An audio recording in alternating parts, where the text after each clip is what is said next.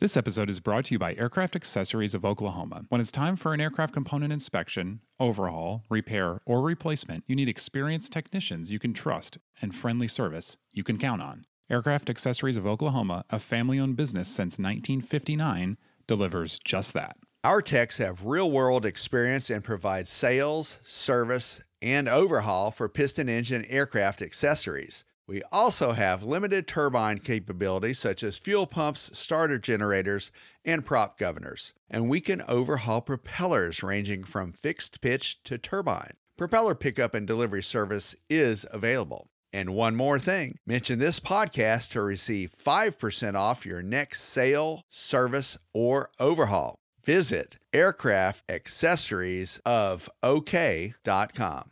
This podcast is sponsored by Genesis Aerosystems, a Moog company and leading provider of autopilots for rotor and fixed wing aircraft. The Genesis STEC 5000 is the latest digital autopilot, providing increased safety plus decreased pilot workload. It's being certified for Part 23 and Part 25 retrofit aircraft, such as high performance turboprop and turbine jet aircraft. To learn more about the STEC 5000, visit genesis-aerosystems.com.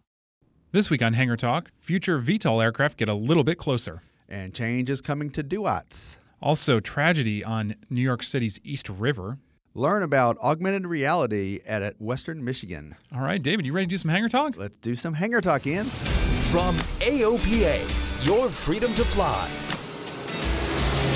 This is Hangar Talk. 1056, turn right heading 130, contact final 132.4. Turn right, contact With your hosts, Ian Twombly and David Tulis. This is Hangar Talk.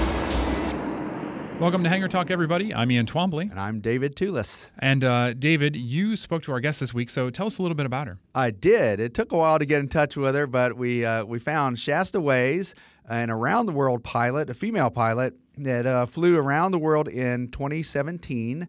And I ran into her in uh, Southern Oregon at a STEM event. Awesome. She has a lot to say about teaching STEM subjects and how pilots use that. Okay, cool. And uh, just a an inspiring figure, uh, relatively young, and to fly around the world solo She's for anybody very to dynamic. do that. She yeah. flew around the world solo in a Beechcraft Bonanza, and the one year anniversary is coming up, and we'll have some breaking news about that. Oh, okay, cool. Very cool. All right. Well, we're looking forward to that. Let's start with the news. This one is pretty interesting. We've seen a lot of these VTOL aircraft coming up, right? I think Uber pushed it a couple years ago or about a year ago now. And for and for other podcast listeners, it's vertical takeoff and landing. Yep, thank you. Um, yeah, that's right. Now, come on, you got to know the lingo. We're not going to tell you the lingo. You just have to know it. We have to know all the abbreviations. Yeah. So I want to talk about Kitty Hawk. This is this company that was started by um, Google co-founder Larry Page. Mm-hmm. So you know there's some big bucks behind it. There are. Yeah, and uh, some success. Um, Yeah, with they, that they of demoed world. their uh, their one of their projects last summer at um, Oshkosh at AirVenture. Yeah, you've seen this. This is like the.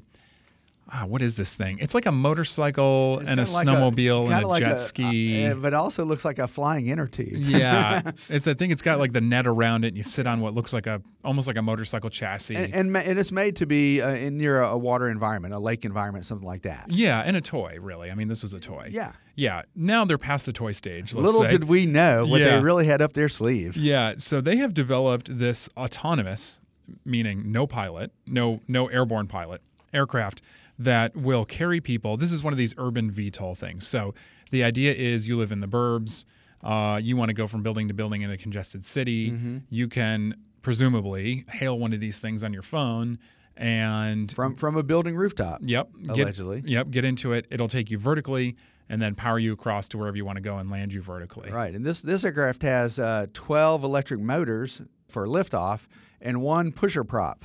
Yeah. So it's really interesting to see the various ways that these companies are attacking this problem, this VTOL problem. I mean, obviously, the one that's truly worked is the tilt rotor, um, and that is Uh-huh. like the like the Osprey. Yeah, exactly. The Osprey. And so it's like that has these massive turbine engines and the thing takes off vertically and, you know, goes in and then transitions. And obviously that's expensive and heavy and everything else. So what they're doing and some others are doing is they're just mounting both engines. Yeah, just have one to lift up and one to propel you forward. Yeah. Yeah, because that Osprey, I mean, the whole engine pod like turns. Yeah, And exactly. that's got to be costly and and Yeah. ex- extremely tough to build. You know, from a technological standpoint. Yeah, I mean, and to bring that on it. back to, to That's some right. level where you could afford it would be hard to do. Yeah, and they've worked on it for decades and everything else. And so the idea here is, okay, we got something that's sort of like a helicopter, more almost more like a drone quadcopter. Right. Um, takes off, you shut off the engines, it goes forward, and so you have these two separate systems. So But now, one interesting thing uh, to me, Ian, was that, that this was unveiled in New Zealand, Hmm. not in U.S. of A. that's interesting. Although these the folks are you you know They're West Coasters. Yeah, West Yeah. Coast, based in the USA, and and I think that is partly due to the, the more welcoming environment over in New Zealand. Hmm. And uh, you and I were chatting about this right before the podcast. You know, a lot of the technology was developed and introduced uh, elsewhere, like in Canada. I remember the early research was done elsewhere because I think the FAA has a hard time with the airspace and other regulations, and companies don't want to wait. Yeah. they would rather jump into it. Yeah. So I think, you know, we've talked about this a little bit, but it's like to me, these guys are going to have the same problems as everybody else. They're going to figure out the technology faster than e- Then we will be able to implement it. That's right. Either regulatory or until you and I are going to feel confident enough to sit in one of these things and go across town. Yeah. So- Now, uh, before we leave the subject, I, I also thought it was interesting that, that this particular aircraft has a name, and it's called Cora, C O R A. So my Mooney's name was Jasmine. Oh, really? I'm okay with that. but but Cora. But that was a nickname, and this is Right. official. Yeah. Right. Yeah. Interesting. We'll see how have to see if that sticks or not. yeah. So you remember Duats, right? Oh man, do I ever? Now, uh, Duat or Duwats? You have oh, to okay. be I know. specific. I know. Well, Duats, the program, let's call it. Right. Here we go. You ready? That's another acronym. Okay. Direct User Access Terminal Service. The funny part about that one is that doesn't mean anything. Uh-uh. Um, so, but if you're, you know, if you've been flying for the past, let's call it uh, 20 years or so, you know what Duats is. It's really helpful. It's our online interface to get the weather and get flight briefings, things Mm-hmm. like that. You know, it's just been extremely helpful. In fact, when I was a student pilot in, in 2000, I was very happy to get that service. yeah. So cry a little tear, David, because um, Duats is going away. It is. Yeah. What am I going to do with my password and everything? I don't know. I every time I use it, I have to call them and get get them to renew it anyway. So, um, yeah. So don't don't be too alarmed. The idea of an online flight planning service is not going No, away. No, it is not. It's just that the FAA, the way they run these contracts, they had a separate contract for flight service and for Duats. Yeah. and that's more or less going away. Is the easiest. to contract is up. that. Yeah, so they're not going to renew the Duats contract. So CSRA, uh, which was one of the providers, Yeah. um, they won't be provi- providing anything anymore. But Leidos, which provides flight service, They came right into the picture um, recently. I guess in the past couple of years, they've had more of a higher profile. But um, but Leidos is moving ahead with a lot of things, and they're a big company. yeah. Their specialty is in is in that type of service. Yeah, that's right. And so they have a website that's been up for a couple of years already. And if you haven't used it, it's really phenomenal. It's www.1800wxbrief.com, which we know where that's from. I like it. It's a really good one. Just use it. Now, the one thing is, if you have a flight planning app that uses a CSRA feed, Like an interface. Yeah. Like it pulls from that. yeah, exactly, then you'll need to change that over. I see. So keep that in mind, whether you use an AOPA or for flight or Well, whatever. AOPAs is a really good pre-flight planner too. I mean, just to give a little plug for that, I usually use that first before I get going on anything else. It's Hmm, cool. really helpful to me. It gives me a little bit more of the big picture. Yeah, I get a nice. nice briefing out of that. Nice. I really like it. Yeah, good, good. So um, anyway, Duats going away, but online flight planning will not. You can use 800 WX Brief, or you can still call on the phone. Important to know. Use your flight planning app, whatever. So it's just basically a little contract deal. Not to be alarmed. Everything is still fine. Yeah, that's right. Nothing to see here. Move on. Yeah. All right, I want to talk about this helicopter crash in the East River of New York. Um, no doubt everybody's heard about this by now. There's this really dramatic video, uh, but every day with this accident, more stuff comes out, and it's really um, lots of questions I think they're going to be asked as a result of this accident. Yeah, I mean, first of all, it's it's fun to fly, and it's fun to fly in a helicopter. And New York City is a beautiful place to see from the air. Mm-hmm. But I think that uh, as a tour operator, you really have to be extremely safety conscious. And we're starting to find out a little bit more about the best of intentions that went awry. Yeah. So I, you know, if you haven't run into this, I want to explain just a little bit about what happened. They because if you just read the basic reporting, it's a little confusing because they say that it was a photo flight, which to you and I means there's a professional photographer. Yeah. You know, they're they're being uh, contracted to go shoot a certain thing, but apparently in New York, what some of these tour operators have been doing is they've they'll, they'll take the doors off the helicopter, which is normal and that's Uh-huh. Yeah. fine. Um, but- because you're harnessed in. yeah, but they'll Right. give you a harness and latch you in with a carabiner to the structure of the helicopter. So you can turn around and kind of sit your feet on the struts and, and face outwards. Exactly. So it's a it's like a thrill seekers New York tour basically. For someone who's not an aviator, this could be a pretty cool thing. yeah, absolutely. gotcha. Yeah.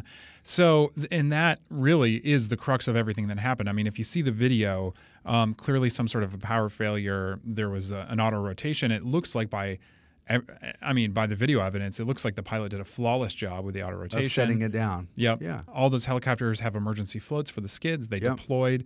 Apparently, what happened, I've read some that said one of the floats then failed, uh, which and allowed. they would tilt the helicopter one way or the other. That's right. less stable. that's right, which is what allowed it to flip over. And of course, anytime you have the doors open, it's going to flood quickly. Right. And you have these carabiners latched in, which means the pilot. This is the reason that the pilot was able to get out and the passengers weren't. Is pilot's got a normal seatbelt.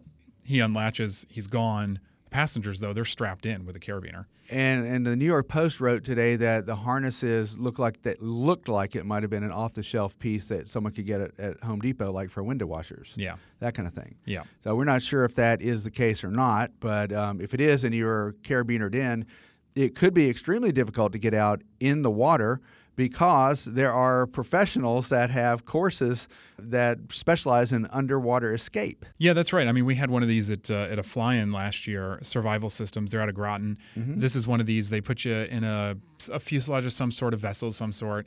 Dump, you know, turn the lights off, spray water from the ceiling, flip you upside down. And Tom Horne, uh, who works for us and, and who has done one of these courses, says it's unbelievably disorienting. I'll bet it is. yeah, Plus, it's dark and cold. yeah. And Yeah. so, and that's with training. Right.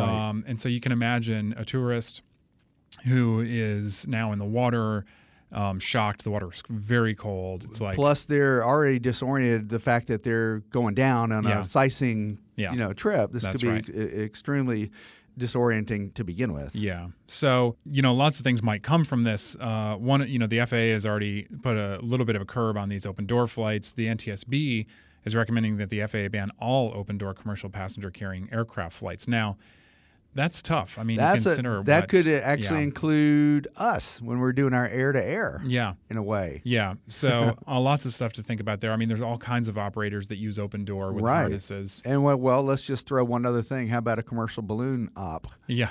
as open door? Yeah. What does that mean, right? Yeah. Yeah. Well, yeah. What's the interpretation there? So, um, it, a really tragic accident. Obviously, we think the tours, you know, have a place and um, and are generally are very safe. But Mm-hmm. it never hurts to kind of look at your operations and see how you can increase safety. And it goes back to pre-flight planning and the passenger briefing, and that that is drummed into us from the time that we first uh, belt ourselves in into a 172 when we get our first lessons. You know, do that briefing and be serious about it. Yeah. Yeah. All right. Um, I want to go on to something really cool, something high tech again. Let's talk about this. You wrote this story, and it's a really fascinating look at what's going on in, in collegiate aviation these days, um, specifically at Western Michigan. I wish I was a student at Western Michigan uh, College of Aviation in Lori Brown's class because I would not skip that class, nor would I fall asleep in there. So uh, she is using uh, a- program called Jet Explore. It's um, uh, with uh, Microsoft backing to teach students how they could see, touch, and feel the aircraft systems that they're actually learning to operate. So they're learning uh, about cockpits uh, for jet airliners, uh, for career aviators, and they're actually able to to see and move knobs and switches as if it was the real thing. And so it re- it's, it's a lot of repetition and it gets you familiar with the systems. And uh, so I get all that. And, uh, and- cool. yeah, uh, Lori said that um, when she was a little kid, um, and she's a longtime aviator. She's a pilot as well, and um, as well as a, an educator. She said she sat in a chair and put a, a picture of a like a Cessna 172 panel Yeah. uh, on the wall in front of her. Chair and, flying, Yeah, and closed her eyes and try to figure out where everything was. Yeah. So she wanted to take it to a whole new level, and um, and she said that's where you know that she wants the future to be, and and really keep students involved and and, and get them on the cutting edge. Yeah. So she she uh, she was inspired by Walt Disney. Oh, I wow. thought that's pretty cool. That is cool. I mean, these photos you you have are uh, in the story that they've provided are really cool because basically they it looks like a real cockpit. The kids are just wearing um, you know this headgear, uh, virtual. Re- Uh huh. Virtual reality Boy, do- headgear. yeah, do I sound old? You know, virtual reality headgear. I'm sure Uh-huh. there's a more technical name for it. Um, 3D HoloLens technology. H O L O. There you go. L E N S. HoloLens technology. but it looks so real. I mean, and and so the kids can actually go and manipulate this stuff as if it were happening. Yeah, she said um, I talked to her on the phone, and uh, and, and I seriously, I would love to take that class. She said, "Look, we can't afford to, to pull a you know 737 into our classroom, but we can sure do this." Mm-hmm. Yeah. And it, what another interesting thing, Ian, is that think about doing um, think about being a professional pilot, and you're having to do the walk around on a on a CRJ or something, Mm-hmm. and so at night in the in the cold and the wind and everything. Well, they could actually do a virtual reality, augmented reality walk around. They can do a pre-flight walk around with this technology, and they don't have to go outside. Yeah, that's And- awesome. And so it gives them a chance to look and explore the the aircraft a lot better too, and just really get familiar with it. And the theory being that you know the more you're into it, the more you do, the easier it is for you, the more you remember, and you know it just comes second nature. Yeah. And I could see when you're learning systems, I mean, could you imagine when you're learning about how the engine operates, if you had this 3D representation Yeah. in front of you that you could open up hatches and, you know, take off things and look inside things. I mean, that would be fam- eh, amazing. I'm glad you brought that up because that is one thing that um, that Lori's group does, and they they work in groups of four to do this in a small you know lab environment. But they do look at a you know a jet engine and see how it works and what could make it not work. And the whole thing that's cool about it is that right now the technology is still a little expensive at three thousand bucks per unit. But Lori said it is coming down in price. She's hoping to work with Microsoft, and really when they roll it out commercially, it could be in the thousand dollar range, and that would that would open it up to a lot of other schools. And then the next thing to really think about moving it forward would be to to teach this kind of class via virtual reality, and Yeah. augmented reality. So Yeah. that's the next step. So yeah, so you could have one really great teacher somewhere and Yeah. like thousands of kids taking it at the same she time. said it could be a game changing experience. Yeah, We'll that's ha- so cool. Yeah, we'll have to wait and see. Very cool. Um, all right, another new tech, and we're going to finish on this. That's uh, fascinating. Is is Dynon? Um, we talked about them a little bit when we were discussing the non-TSO upgrade path. Uh-huh. Um, this you know cheaper way to get advanced technology, advanced avionics in the cockpit. Dynon has gone full tilt. They've gone all in, and they have earned an STC for their Skyview HDX, which is. Uh, if you're not familiar, it's essentially you know their quote unquote G1000. It is beautiful. Yeah, it's it's the full screen. Uh, you know they're gonna hate that G1000. It's like an acre of electronics in front of your eyes. yeah, it is the full size PFD engine instrumentation.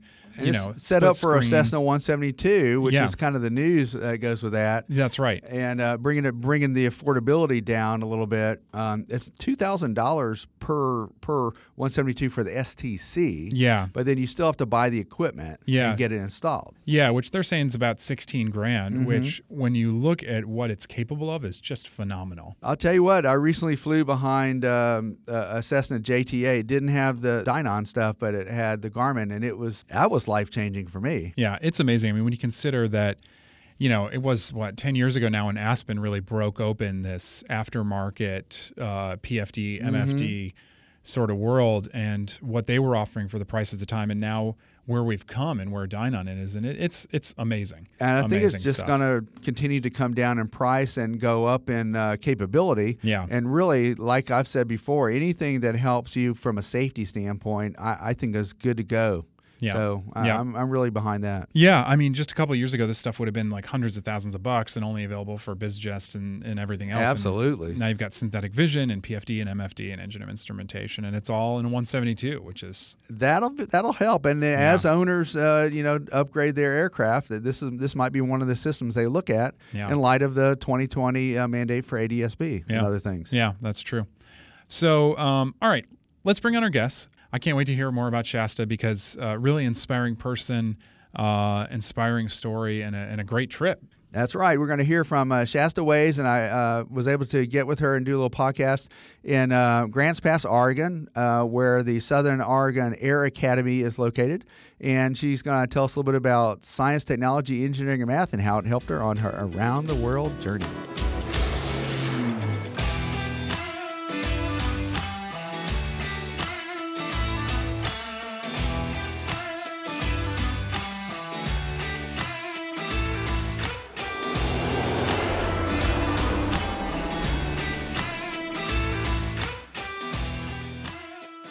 I'm going to welcome to Hangar Talk uh, Shaesta Waiz, uh, an around the world pilot and a STEM aviation uh, proponent. Shaesta, welcome to AOPA's Hangar Talk. Thank you. I'm excited to be here. Well, tell us a little bit about how you got started in aviation. You know, it's interesting. I don't have your typical aviation story. I, I actually grew up afraid of, of flying. And part of that was because I didn't grow up nearby an airport and I didn't have any family members in aviation. Uh, so my exposure to aviation was usually on the news when I would see aircraft accidents, and I just thought, geez, this is way too scary. Airplanes are scary. Uh, so I, I stayed away from, you know, ever thinking I could have a career in aviation. And then after graduating high school, I was about 18 years old. My parents got me a ticket to fly from California to Florida. So I find myself, you know, getting on board a Delta Airlines flight terrified. And I take my seat and I'm like holding on to the armrest thinking, my gosh, this plane's going to probably launch into the sky like a rocket. And it was going to be this roller coaster effect. But to my surprise, when this plane took off, it was the most beautiful, magical sensation I've ever felt. And I, I could feel myself being elevated from the city that I grew up in my whole life. And I thought, you know, all those years of reading geography books and seeing names of countries, they don't have to be just names in a book. They could be actual places, memories that I may have one day. And what will get me there is a career in aviation. So, the aviation can help you explore new territories and places that you have never been before, Absolutely. as well as new career opportunities. Right. Now, I know that you flew around the world in a Beechcraft Bonanza. Right. Now, how old were you when you did that? It was just last year. So I started at age 29 and now I'm 30. Tell me a little bit about your flight lessons. You told me um, that there were some hindrances to you even learning about aviation. What did you do to overcome that? I'm originally from Afghanistan and I come from a very big family of six girls. I have five sisters. And traditionally, women from my country were housewives. You know, my mother was a housewife, her mother, generations before her. So when I found this passion to fly, which is a very male dominated industry, you know, it was very challenging. Even so, I started to enroll in classes at Embry Riddle Aeronautical University. That's where I got a bachelor's and a master's degree. In Daytona or in the Arizona? Oh no, in Daytona, in Okay. Daytona. Um, you know, there were just it was very intimidating. I was in an environment where most of the classmates, you know, knew that they wanted to fly since they were three years old. And they were male. Yes, And and, they were male. Right, right. So I did get a little, a lot of pushback. You know, women traditionally they do not pursue careers in aviation, and especially the fact that I'm a woman in this very male-dominated industry was was something very hard for my family to accept. Sure, sure, absolutely, because of the background of your right, family. Right. And so what got me through it was every time I'd get into the airplane, I never felt like I'm a refugee, I'm a woman, I come from Afghanistan. You know, the only thing that ever mattered in the airplane was my ability to fly that aircraft. I could be whoever I wanted to be when I'm in the cockpit. And all of my my differences, my challenges, it was just irrelevant in the in the airplane. And so it, it was an environment flying where I could be whoever I wanted to be. Nothing mattered aside from my ability to fly the plane. And I loved that. So, aviation transformed you. absolutely. And now, were you a really good science, te- uh, technology, engineering, and math student before you jumped on Abs- aviation? Absolutely not. I remember dreading math and science. I mean, these were were subjects that I just I wasn't really good at in school. And once I started to approach science and math, even engineering and technology with the pilot's perspective, mm-hmm. you know, I thought I need to learn these skill sets to become a better pilot. It allowed me to put my guard down and be more curious and more open to learning about these careers. You know, now that I have both a bachelor's and a master's in aviation subjects, I come to realize that STEM it exists in every career field that you can imagine.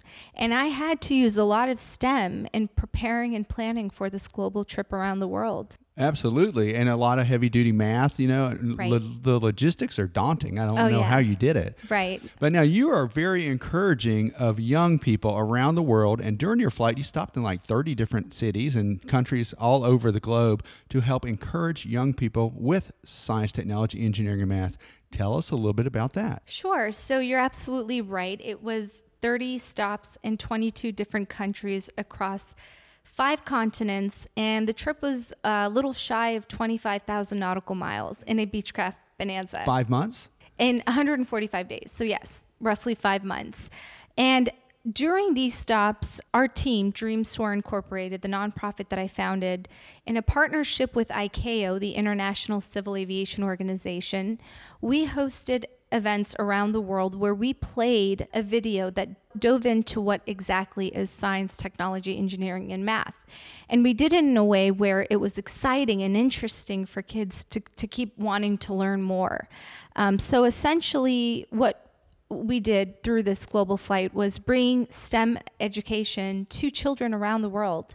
And throughout the trip, I got to meet face to face with 3,000 kids and introduce them to STEM. So that was really awesome. cool. Yeah. That's excellent. And also, did you um, try to encourage other young females to follow in your footsteps? Oh, absolutely. I mean, a majority for Dream Soar, our focus is to inspire the next generation, but we do have a key focus to increase more women into this industry because, as you and I know, we need more women not only in STEM but in aviation as well. Well, in all kinds of businesses, but especially in aviation, Right. and especially in engineering and technology and math, that kind of thing. right. Think about your trip around the world. Yes. And I know that there's a lot to remember, but what was one scary thing that happened to you on that trip? Wow, you know, it's so interesting because when you go on a trip around the world, you know, I had never flown over oceans or deserts, you know, and oftentimes it was me over remote parts of isolated land. And you just, you never know what to expect. And so when I was flying um, around the world, I remember the Atlantic crossing. I tried to cross the ocean twice. And the first time, the weather in St. John's, St. John's, Newfoundland, that's the the airport that I initially wanted to take off from to fly down south to the Azores uh, Islands off of the coast of Portugal. And of course, you know, I, I took off in, in May and the weather was just low visibility, overcast, you know, it, so Very challenging. very challenging. So I had to take, I had to improvise and take off from Halifax, uh, Nova Scotia, Canada. What that meant to me was three more hours of flying across the Atlantic Ocean and more fuel. So the day that I took off, I remember um, I did my first overweight takeoff, uh, and you know I, I was flying over the ocean about 300 miles out.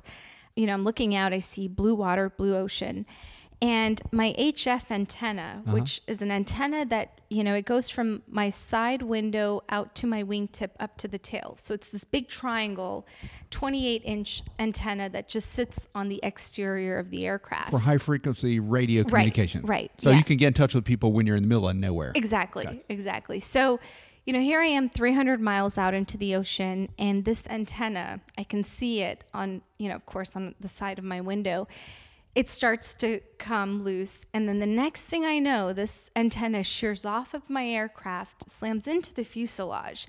And as I'm flying over the ocean, it's just banging against the fuselage. And the, the cockpit just goes quiet, radio silent and my heart sinks and i'm thinking great you know the challenge to this is, is that this antenna is 28 feet long i you know it could go i, I don't know what will happen It could be this- wrapped around anything. right. Any Right. control surfaces it could the winds could shift and it could go towards the propeller. I mean i i really didn't know eh, and i all i had to do was worry about flying the aircraft and flying towards land so i could you know assess what was going mm-hmm. on. And so i'm flying towards land.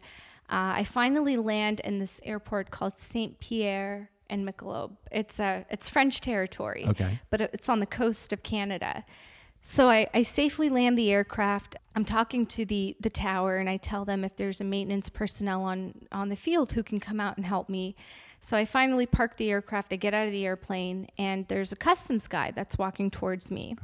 And he's very nice. He's like, hello, bonjour. And he's like, uh, he looks at me, he looks at the plane and he says, Where's the pilot? Like, where's the pilot? Aha. And I'm looking at him like, uh, Hi, sir. I'm sorry to disappoint, but I'm the only pilot. And he looks at me, he's like, No, no, really, where's the pilot? I'm a customs agent. And I said, Sir, I promise you, I'm the only person on board this airplane. You know, I explained to him what happened over the ocean. And he said, Does your parents know that you're out here doing this? and I'm like, Of course they know. And so, anyways, you know, uh, finally a mechanic comes up. He takes the antenna off.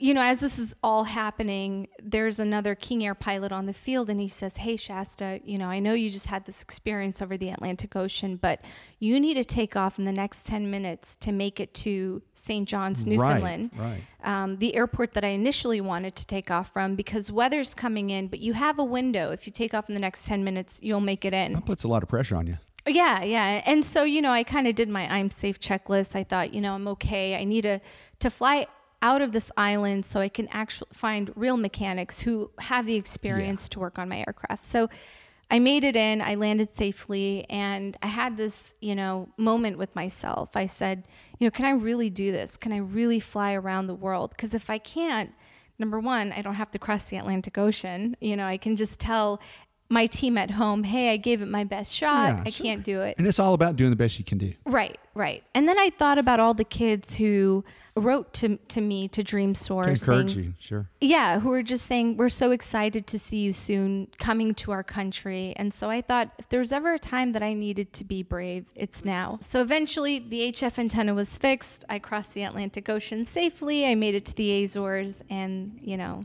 that Yep. was that so your first moment. challenge happened just really Right. close to home, basically. right, right. But you decided you were not going to give up, and you had Yeah. things that you really, really wanted to make this happen. Absolutely. And you knew that you were going to enlighten other kids around the world to Right. perhaps, like we said earlier, follow in your footsteps, Right, learn right. a little bit about aviation and careers that it could open up to them that they might have not thought about, right? And I also wanted to send a message to kids that when it gets really tough, that really is not a time for you to give up. It's really a test to see if this is what you really want in life. And so when the going gets tough, you know, that's when you really just have to stick with with your confidence and know that you can do whatever it is that you're putting your mind to. Absolutely. Now, I should explain to our podcast listeners here at Hangar Talk that the background noise you hear are some aircraft that are being moved into place over here at Grants Pass, Oregon, which is where I have Shaesta.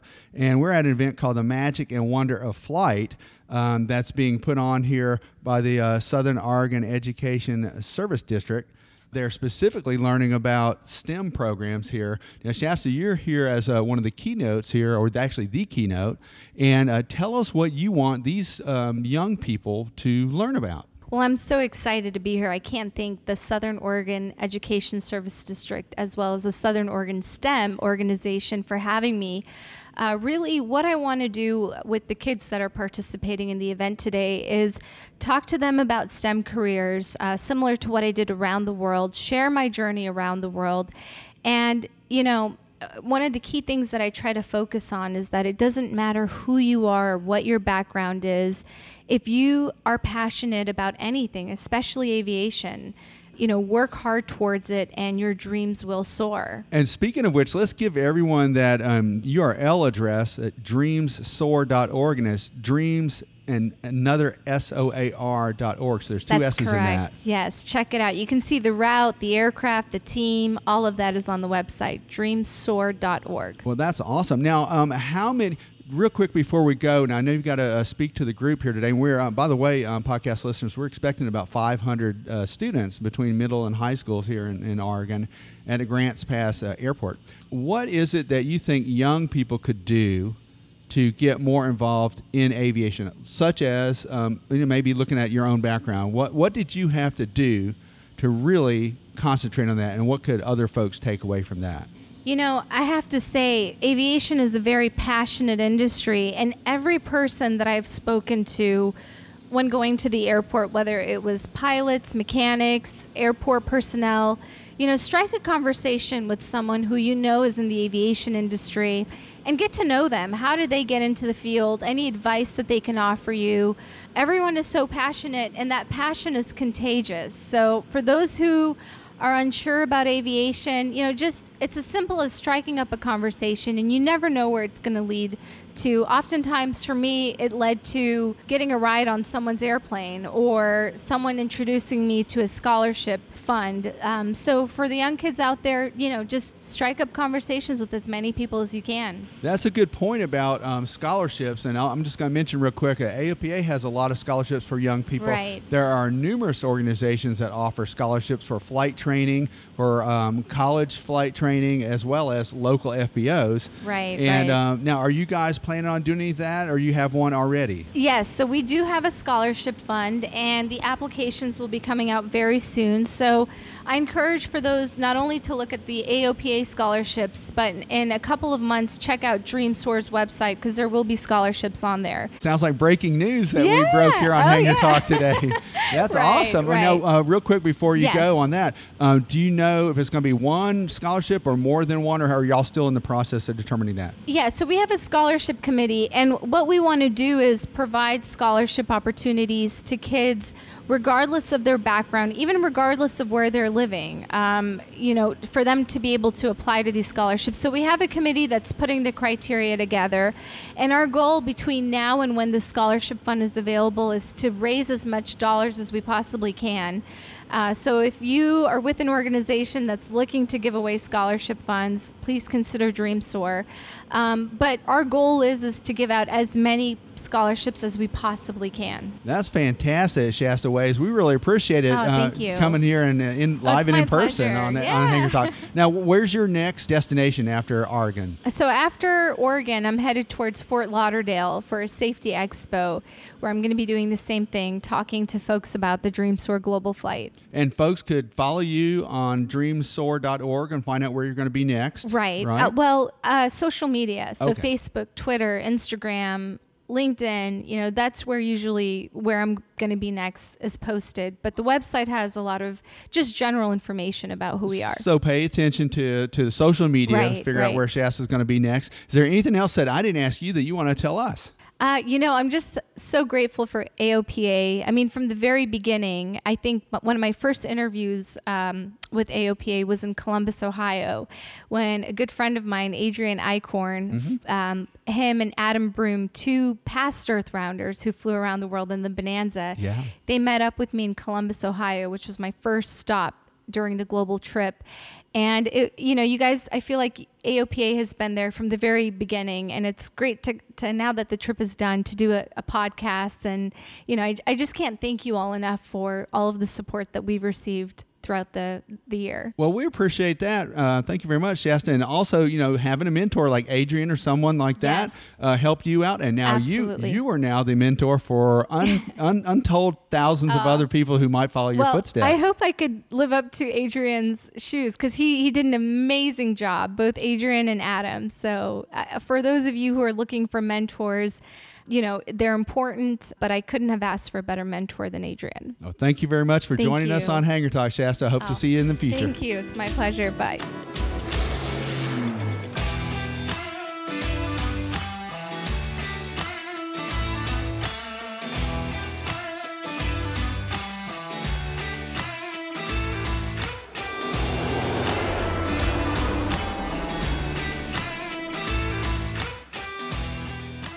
Yeah, David, I, I, it's so cool to see somebody who's um, taken on such a challenge like this trip to then try and give back to the community. And she's a she's a young person too, so it's very inspiring to see a young person capturing the attention of other young people. Yeah. And getting them getting them excited to consider aviation or aerospace careers, using some of that same technology and background and, and just making STEM subjects fun.